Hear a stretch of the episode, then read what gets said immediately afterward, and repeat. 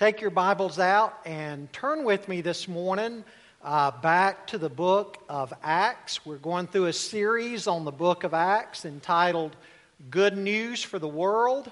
And today we're in the fourth message in that series, Continuing Steadfastly. And so if you would find Acts chapter 2, and we'll begin reading in verse 41 and reading down through verse 47.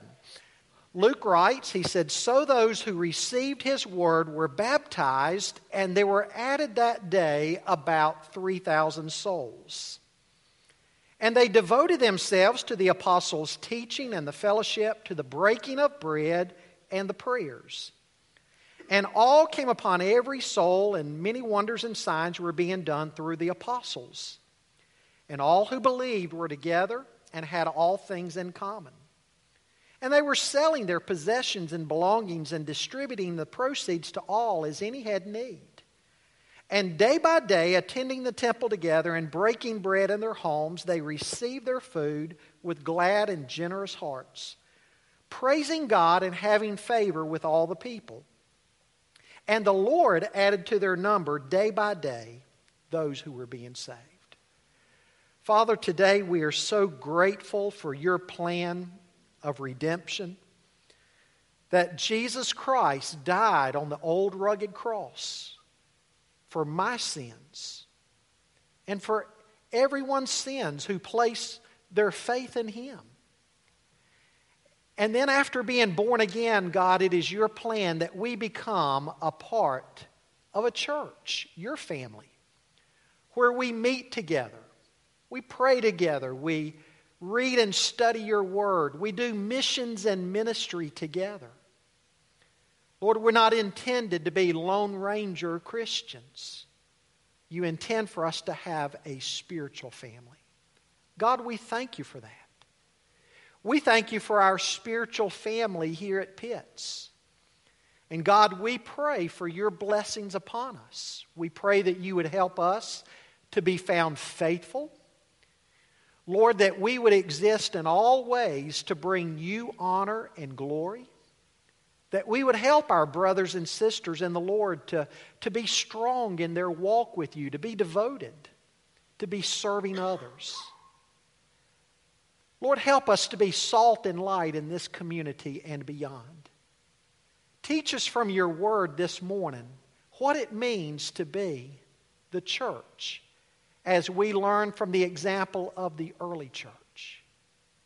And God, I want to ask you to work in a special way in the hearts of those who may not yet have a relationship with you, that your Holy Spirit would do in them today that which only he can do, and that is to bring conviction and regeneration. It's in Jesus' name that we pray. Amen. Thank you. You may be seated. Dr. John R. W. Stott has a wonderful little book out that's entitled What Christ Thinks of His Church. And in that book by Dr. Stott, he looks at the seven churches in the book of Revelation. In Revelation chapter 2 and 3, you may recall that the resurrected and glorified Lord Jesus is examining each one of those congregations. And as he does so, he points out the good things that they have, the things that they are doing right, and then he also points out things that they need to change. I think, for instance, of what the Lord said to the church at Ephesus. You'll remember the church at Ephesus was a very hard-working church. In fact, the Lord commended them for their labor. And the word that's used for their labor stands for a tireless labor that would bring exhaustion. They were busy working for the Lord. And they were sound in doctrine, and the Lord commended them for both of those things. But then he went on to say, "Yet I have this against you, you have left your first love." Somehow or another, in all of their busyness for the Lord, they had grown out of love in their relationship to the Lord Jesus, and he was calling them back to that. Then I think of his words to the church at Pergamum. They were compromisers. And Jesus said to them, repent, or I'm going to come to you and make war against you with the sword of my mouth. At Sardis, they had fallen asleep, and Jesus said, it's time for you to wake up and strengthen the things that remain, because I've not found your deeds complete. And then at Laodicea, we're told that they were lukewarm. They were neither in the kingdom nor out of the kingdom. They had perfected the art of living with one foot in the world and one foot in the kingdom.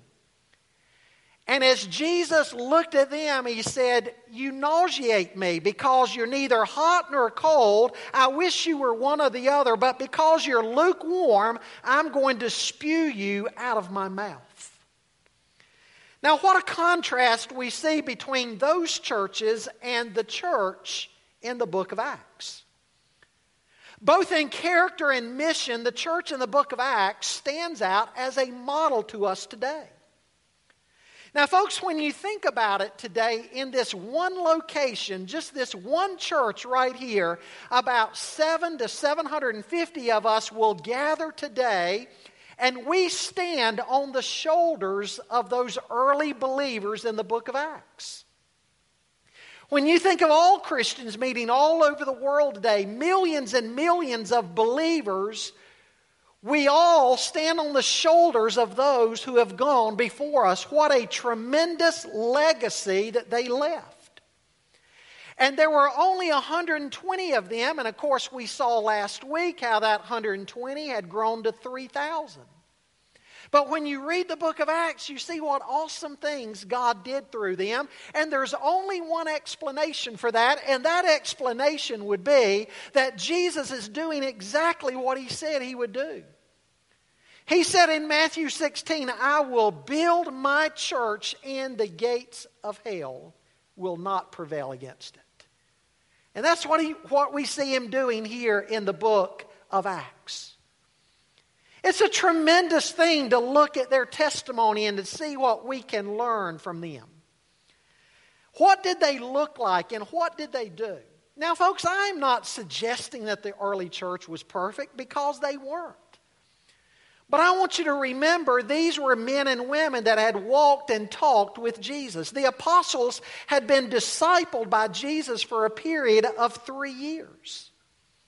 You would certainly expect that they had their finger and their pulse, the pulse of the Lord's intention, a lot better than perhaps many do today.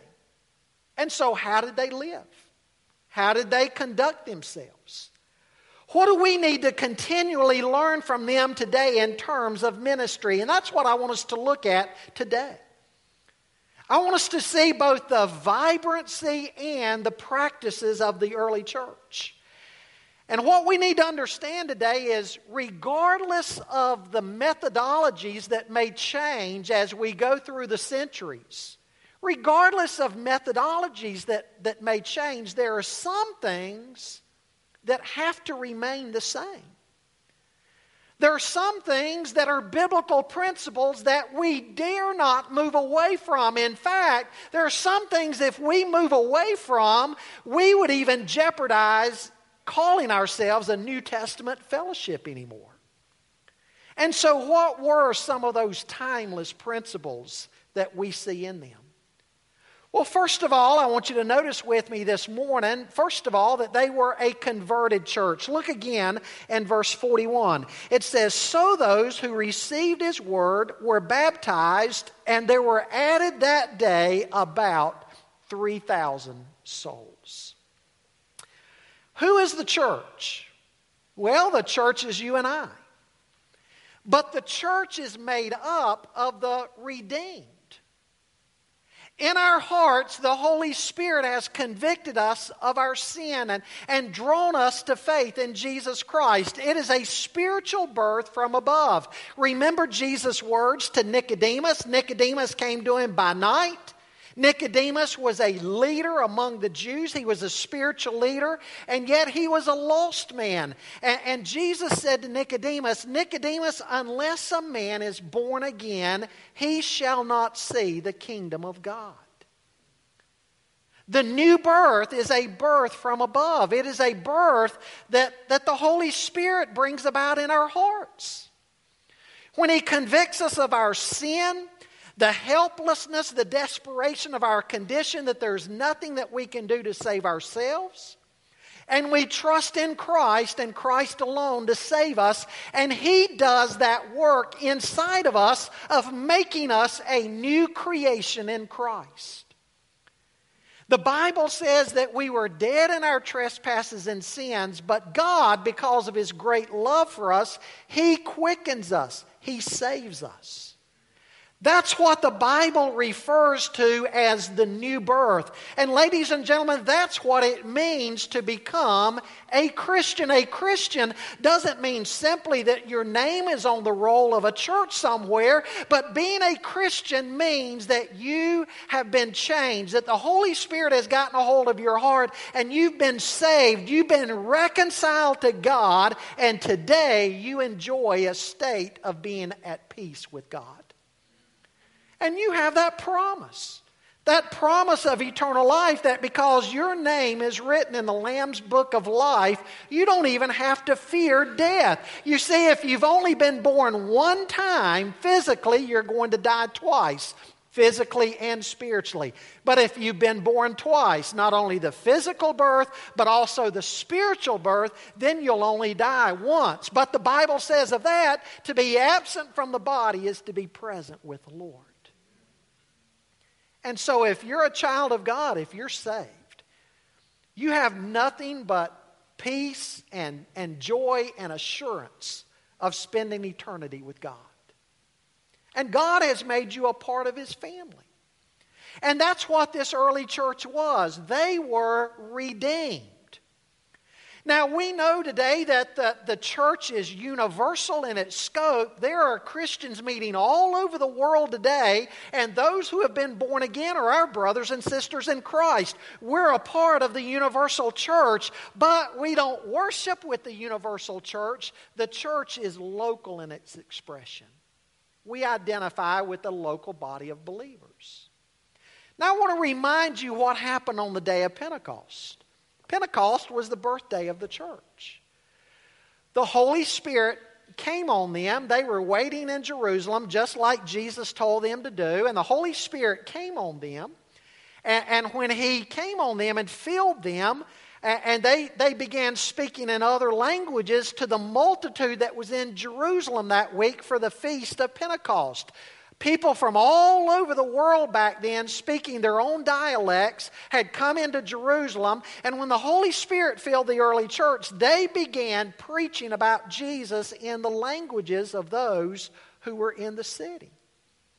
And some wondered what was going on. They said, these men are Galileans, and yet they're speaking the gospel to us in our own languages. What's going on? And Peter stood up, and what did Peter do? Peter preached the gospel. He preached Jesus. He preached about the death, the burial, and the resurrection of Jesus. And the Bible says in verse 37 and following that as he preached, many of them in the multitude that day became convicted of their sin and said, men and brethren, what must we do? And Peter and the apostles said, you need to repent and believe upon the Lord Jesus and be baptized in His name.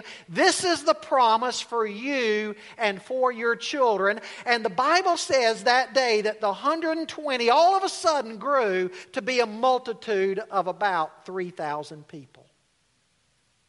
They were converted. The early church was made up of those who were converted. Now, folks, I can't emphasize that enough today. We dare not take any shortcuts here. To be a part of God's church means that you have been born again. You've been redeemed. You've been converted. That's what it essentially means to be a part of the body of Christ.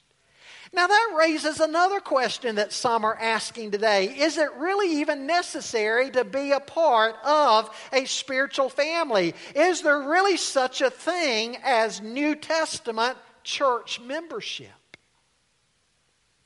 And I think we can say to that, yes, there's good evidence that even in the first century there was membership. We're not told how such was recorded, but nonetheless, I want you to think with me a moment about when Paul told the Corinthians in 1 Corinthians 5 that they were to expel the immoral brother from their midst. That implied membership. You can only be expelled from something that you are a part of, a member of. And also we see mutual accountability in the New Testament. All of that assumes some type of formalized gathering together.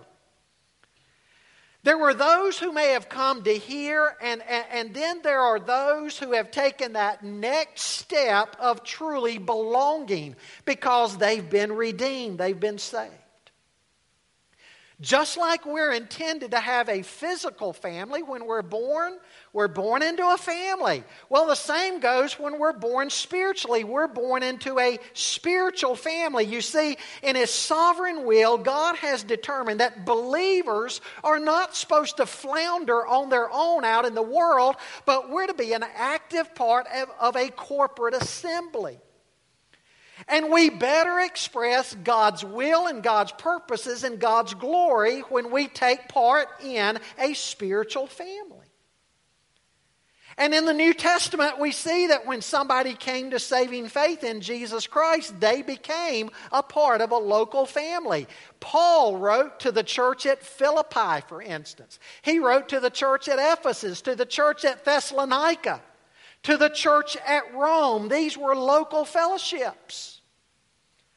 Folks, this was serious enough that it would certainly appear in the New Testament that to refuse to be a regular part of a church fellowship is to disregard and disobey God's plan and God's intention for believers.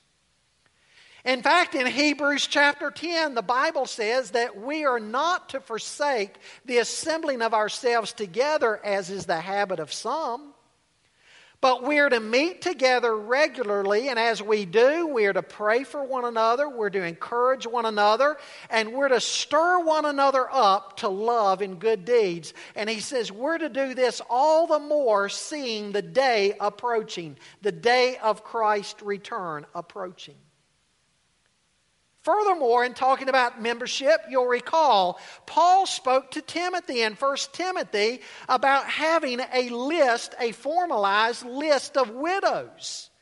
There was a qualification of what it took to be on that list of widows. Some could be on that list, and some could not be on that list. Again, that implied membership.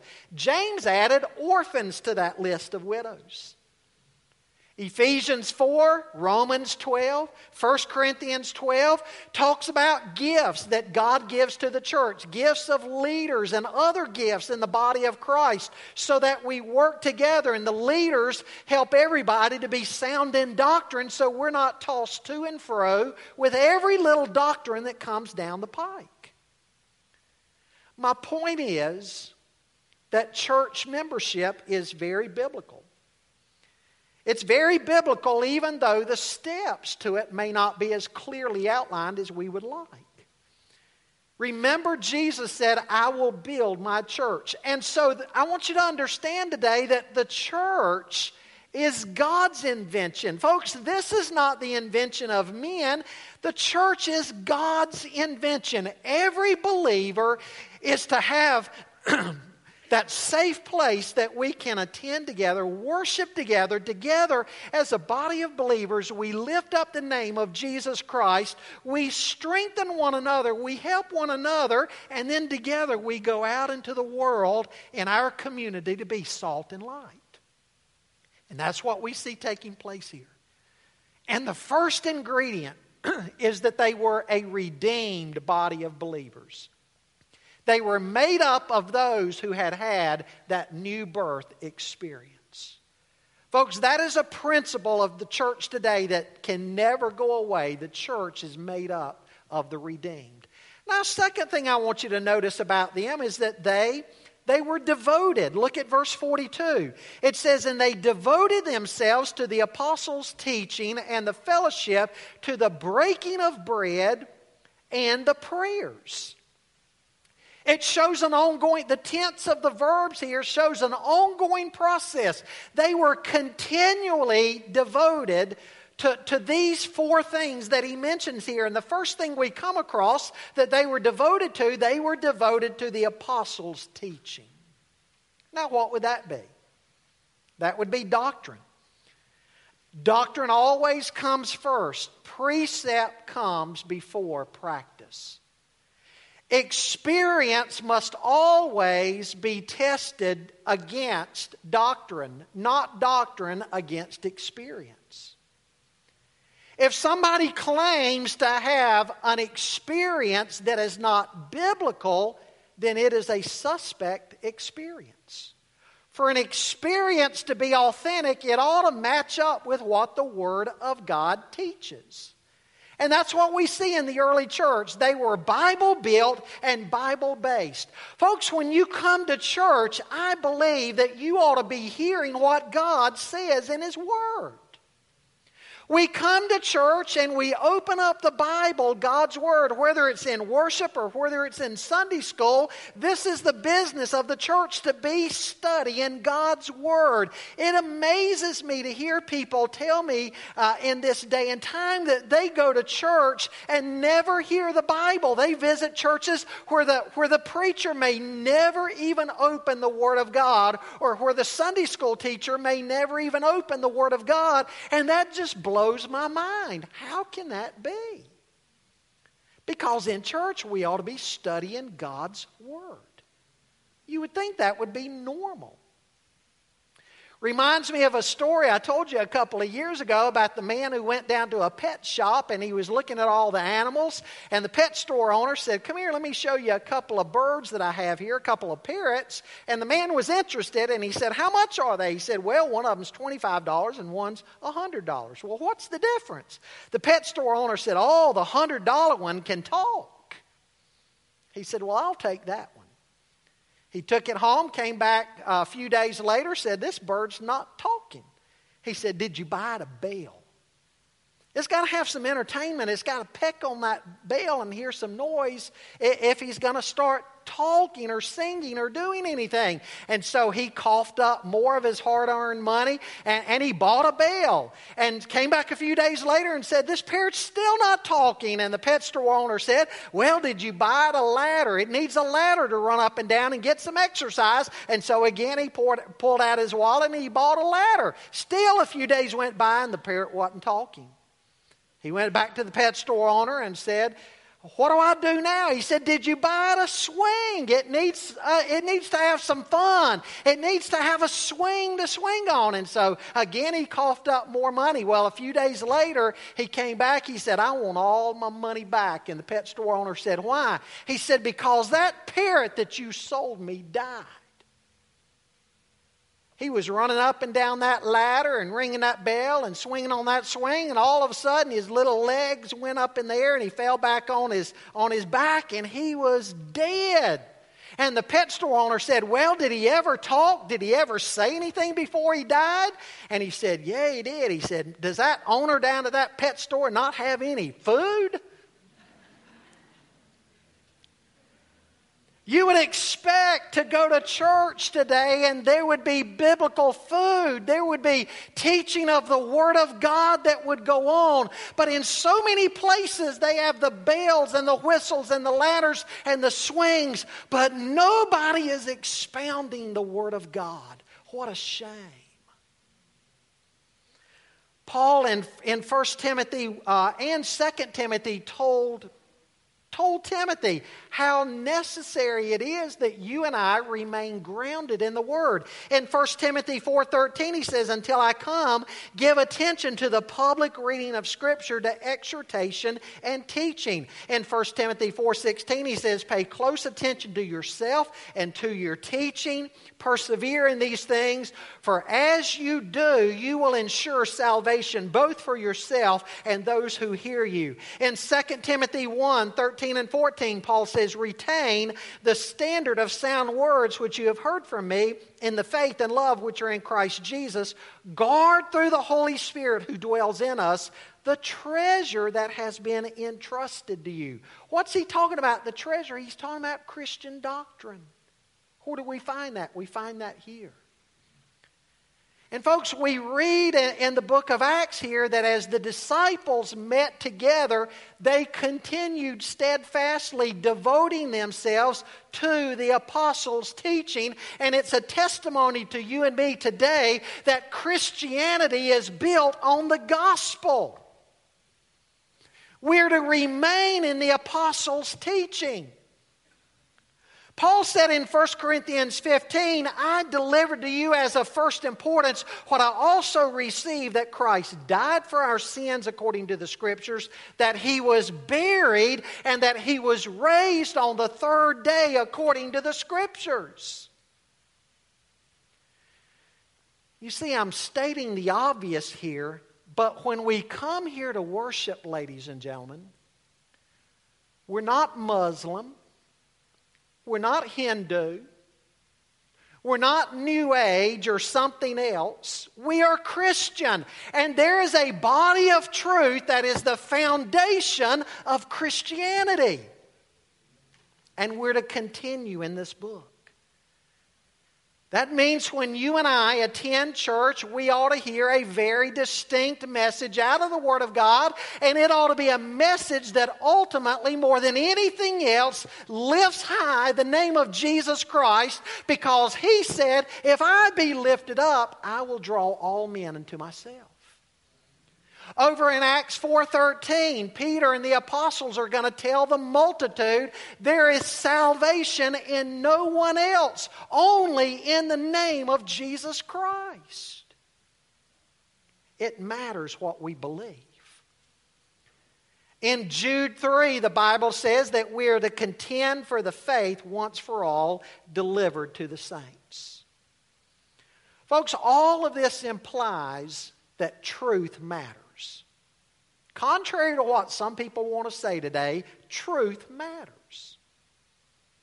Now, I've given you a list there in your notes of the 5 basic Christian doctrines that have for centuries been considered the just basic foundational doctrines. And those would be the inerrancy of Scripture, the virgin birth of Jesus Christ, the substitutionary atonement of Christ, the resurrection of Christ, and the second coming of Christ. It's hard to see how a place can truly call itself Christian without at least those 5 basic orthodox beliefs or affirmations.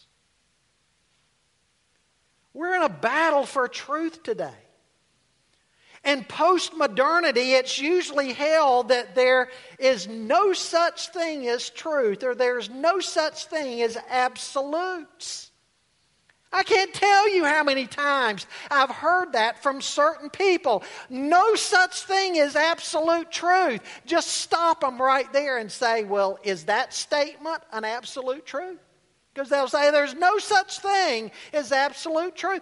We'll pay thousands of dollars to send our kids to a university, and some of the professors will tell the kids there is no such thing as truth. A student ought to raise his hand and say, excuse me, Prof, if there is no such thing as truth, then why do I need to be listening to your lecture? I mean, why is there even a need for a university in the first place if there's no such thing as truth? I thought I was coming to the university here because there are consistent principles of mathematics or science or physics or whatever it is. And so if there's no such thing as truth, you can turn in your calculus page, all those problems on it, just mark the same answer all down the page and tell the professor, hey, if there's no such thing as truth, my answers are as good as your answers on that. Give me an A on that paper. You can't fail me. Of course, the absurdity of all that. We know that in the world around us, there is truth. And likewise, spiritually speaking, there's truth. And we see of the early church that they were devoted and dedicated in their lives to God's truth. God's truth meant something to them. In fact, in 2 Timothy 2, Paul called out a couple of individuals by name even, who had deviated from the truth and they were leading others astray. In 2 Timothy 2, he spoke of those whose talk will spread like gangrene. Among them are Hymenaeus and Philetus, men who have gone astray from the truth, saying that the resurrection has already taken place, and thus they upset the faith of some. They were devoted. They were devoted to truth. They were devoted to the apostles' teaching. Secondly of all here, we see that they were devoted to fellowship. The word is koinonia. We need to understand, folks, that koinonia is something much more than enjoying coffee and donuts together. Biblical koinonia is that bond that the Holy Spirit brings about between believers in Christ. Have you ever noticed you can go anywhere in the world and meet with Christians, and it's like instantly there is that bond? You have something in common. You can go halfway around the world and run into your brothers and sisters in Christ and just immediately feel comfortable around them and a commonality because you're part together of God's family. You're brothers and sisters in Christ. There's a koinonia. Jesus said in John 13:33 that all the world will know that you are my disciples if you love one another. Koinonia. It's been said that the world will not care how much we know until they know how much we care. Koinonia. Biblical koinonia. We need to understand that as we meet together in a fellowship and as we live life together, that's what we're doing. We're living life together. We build relationships here, and then during the week we continue to meet together in different studies, small groups, midweek services. There's that koinonia. We're doing life together when we learn about one another's needs and burdens, and we pray for one another. We minister to one another. We check on one another. That's biblical fellowship. Well, the third thing we see that they were devoted to was the breaking of bread. There's the definite article here that goes with bread, meaning it says the bread. That is an obvious allusion to the Lord's Supper. The Lord's Supper is one of two ordinances for the church today. There's baptism and the Lord's Supper. And the ordinances communicate the gospel. They communicate the gospel in a visual way. When somebody enters the baptistry and they're lowered into the water, it is a picture of the death, the burial, and the resurrection of Jesus Christ. And the person being baptized is saying, my life is joined with Him. I believe in His death, burial, and resurrection, the only means of my salvation. It is also a picture of that believer too saying, My old life without Christ is buried. It's gone. And as they come up out of the water, this is the new me with Jesus Christ on the throne of my heart. The ordinances communicate. The Lord's Supper, when we celebrate the Lord's Supper together, it communicates the sacrifice of Jesus Christ there on the cross.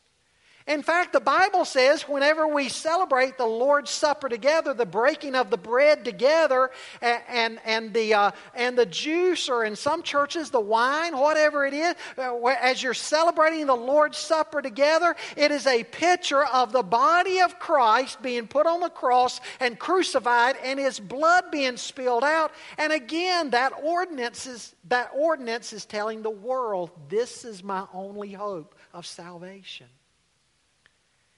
In the Gospels, Jesus said, as often as you do this in remembrance of me. And as often as you do this, you proclaim the Lord's death until He comes. The ordinances communicate. So the early church consistently devoted themselves to the ordinances. We're not told in the Bible, we're not prescribed how often they have to take place, but in any church, periodically, the ordinances should be taking place.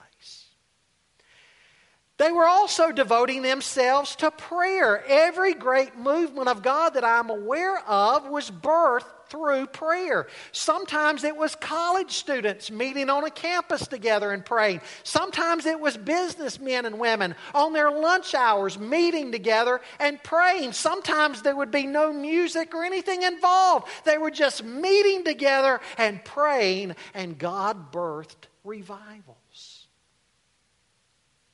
The early church was devoted to prayer.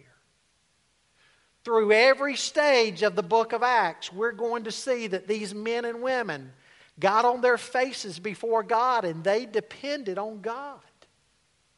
They had none of the technology that we have today, and yet God used the early church to shake the foundations of the ancient world. Today we have all this technology, and so oftentimes it seems like we accomplish so little. What's the missing ingredient? I believe the missing ingredient is prayer. They were devoted to prayer.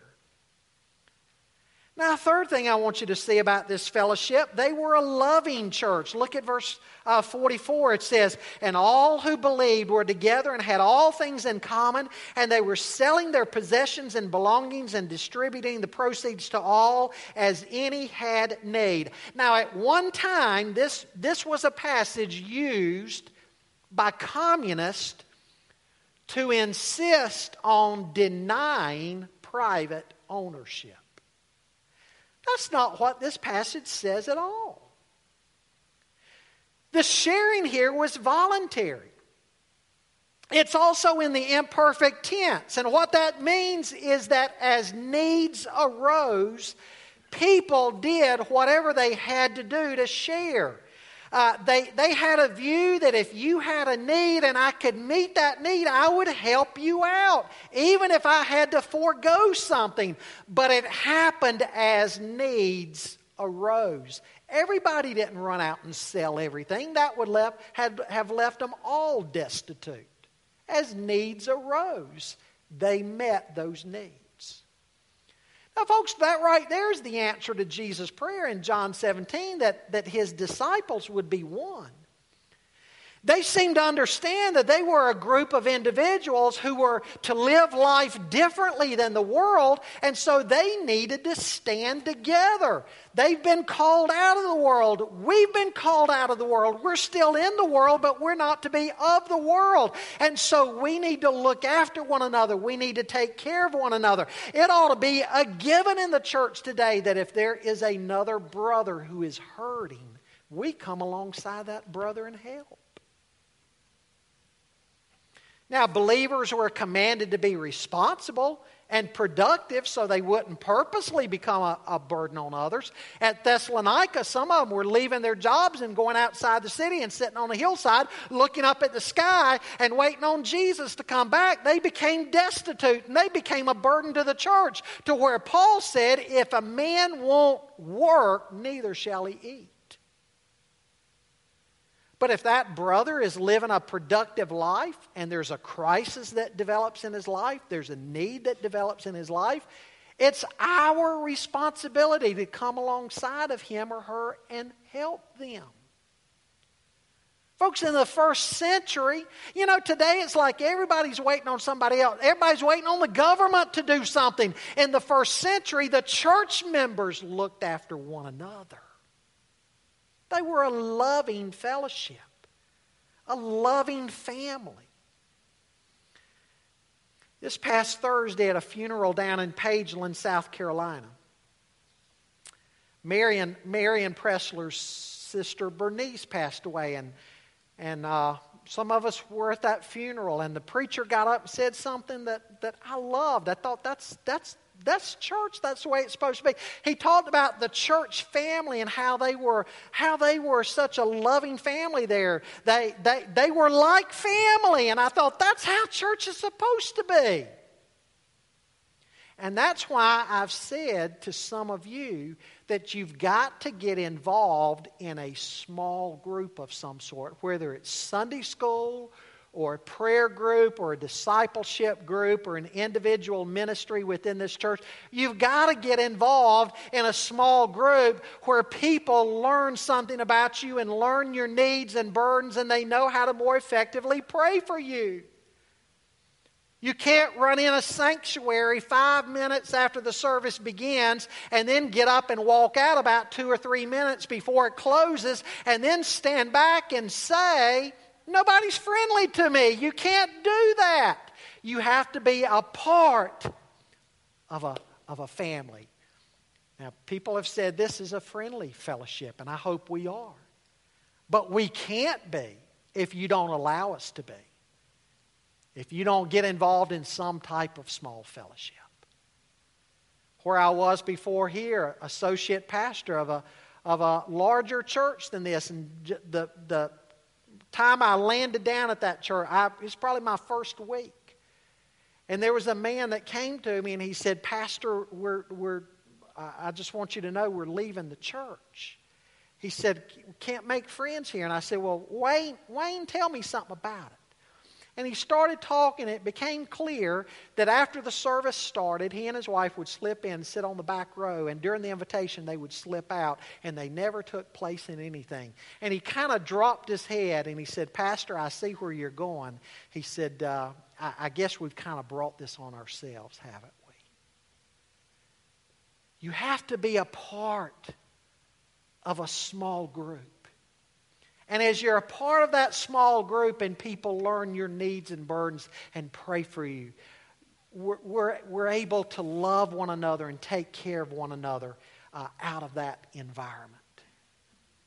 And that's the problem I have with some of these churches today that meet in a stadium or something, and there'll be 15,000 people that drive in, and the band plays, and they go for some kind of show, and then it's over, and they jump in their car, and they leave, and there's nothing else take place. I call them Christian event centers. They're not churches. Ladies and gentlemen, we are to be a church. And as part of a church, we look after one another. We love one another. We take care of one another. We're family. And that's why I've also asked you that anytime we're having a program, it might be a children's program, and you may not have a child in the program. You may not have a grandchild in the program. Or it might be a senior adult program, and you may not be a senior adult yet. One thing's for sure, if you live long enough, you'll become one. But a lot of times people say, I'm not coming to that program because it doesn't have anything to do with me. I don't have anybody in that group. Well, ladies and gentlemen, if that's your brother or sister in the Lord, it has everything to do with you.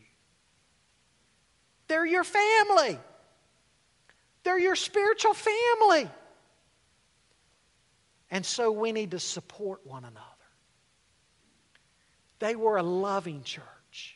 They were a converted church. They were a devoted church. They were a loving church. It's no surprise what comes next. Look at verse 47. They were praising God, having favor with all the people, and the Lord added to their number day by day those who were being saved.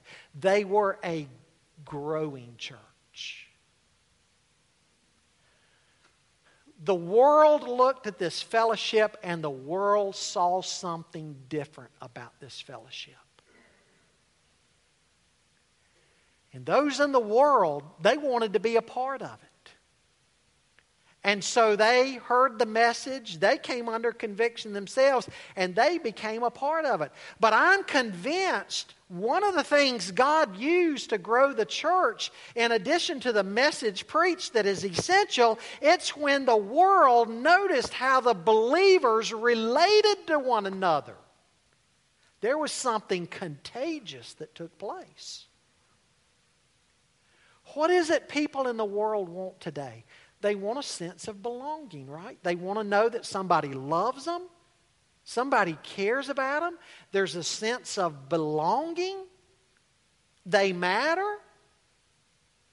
And that's what a church family ought to be about, expressing that people do indeed matter, because Jesus died on the cross. He gave his life for people. And so when people find a group of other people where people matter, where people are loved, where their needs are met and they're ministered to, guess what? People want to be a part of something like that. Amen? That's what the early church was. And God added to this church daily those who were being saved. Folks, what a model. What a model the early church is for us today. Somebody responded one time to their pastor. They responded, they said to their preacher, "But preacher, if the church of today was like the church in the book of Acts, everybody would think we're nothing but a bunch of fanatics." He said, "Well, I'd rather be in the position of having to cool off a bunch of fanatics versus trying to warm up a bunch of corpses."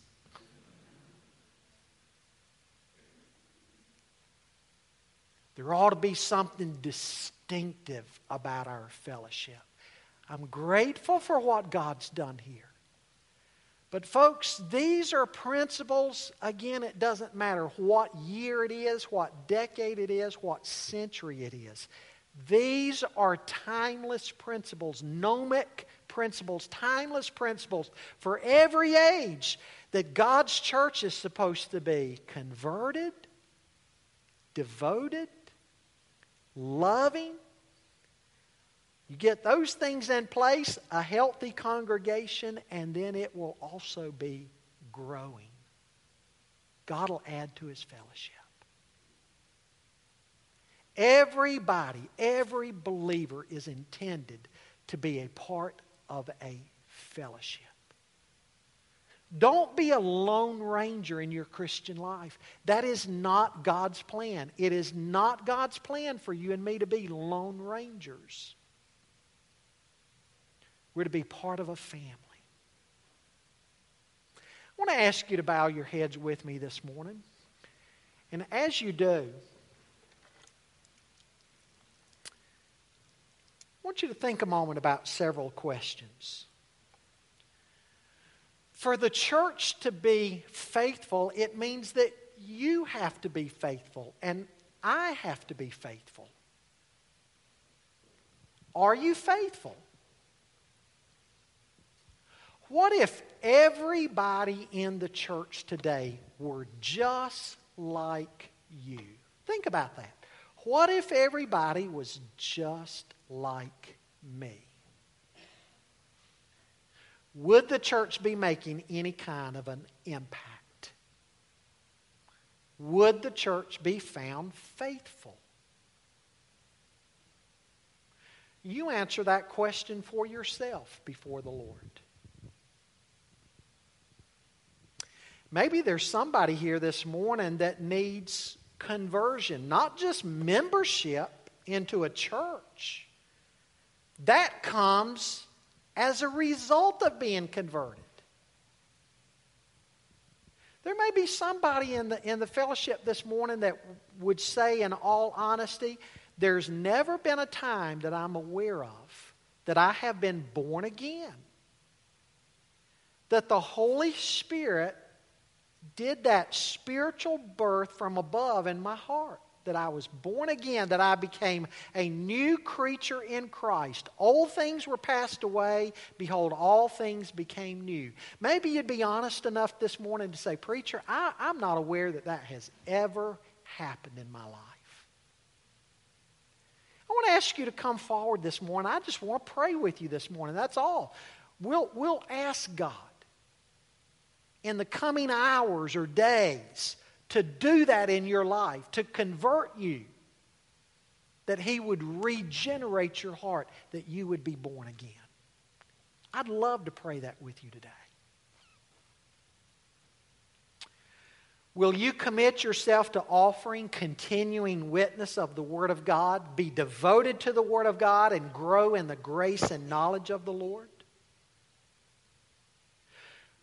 Will you pray for teachers of this church and for leaders that will be faithful in proclaiming the apostles' doctrine? Solid biblical exposition. Pray for us. I think of Joshua and Caleb who held Moses' arms up during the battle. Moses needed that. Would you hold our arms up in prayer? Will you commit yourself today to the fellowship of the church? You need the body of Christ and the body needs you. We need each other. Maybe today you know you're converted, but you don't have a local church family. You need one. A church family can help you, and there are people here that need your help. Perhaps in the invitation time, you need to slip out and come forward. Let's have prayer together, and let me introduce you as desiring membership in this fellowship. Father, do your work in our midst. Again, thank you for the example of the church in the book of Acts. They have so much to teach us. Lord, we have never outgrown, nor will we outgrow these timeless principles that we see in this passage. Do your work in us and help us to continue steadfastly in the things of the Lord. In Jesus' name I pray. Amen.